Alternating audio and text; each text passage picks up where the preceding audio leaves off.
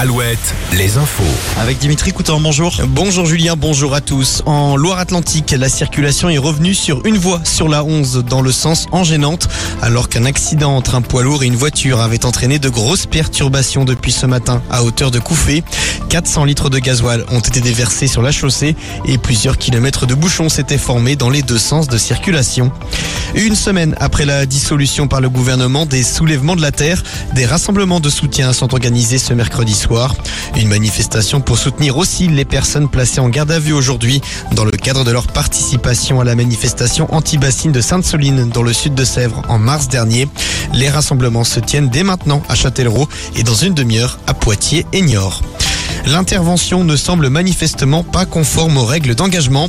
Ce sont les mots d'Elisabeth Borne à l'Assemblée nationale cet après-midi, après la mort de Naël, 17 ans, tué hier par un tir de policier lors d'un contrôle routier à Nanterre. Nanterre qui a été le théâtre d'émeutes cette nuit, mais aussi dans plusieurs villes de région parisienne. De son côté, la mère de l'adolescent appelle à une marche blanche demain à 14h devant la préfecture des Hauts-de-Seine.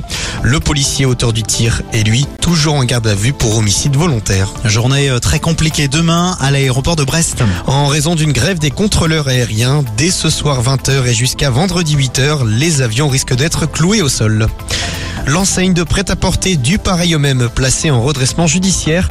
Des difficultés aussi pour la marque Sergent Major placée en procédure de sauvegarde. Ces deux enseignes appartiennent au groupe Général pour l'enfant qui compte 2500 salariés au total.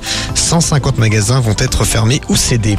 Un mot de foot, troisième match de poule à l'Euro Espoir pour l'équipe de France. C'est contre la Suisse et les Bleuets peuvent décrocher leur ticket pour les quarts de finale à condition de gagner ou de faire match nul.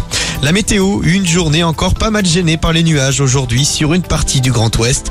Demain, ça s'annonce mitigé avec une alternance d'averses et d'éclaircies, maximale entre 20 et 27 degrés. Merci Dimitri, l'info continue sur alouette.fr et sur l'appli Alouette. Alouette, toujours plus Plus. de plaisir. Je vous le disais avant les infos, on vous offre une plancha cette semaine, plancha haut de gamme, hein, 800 euros.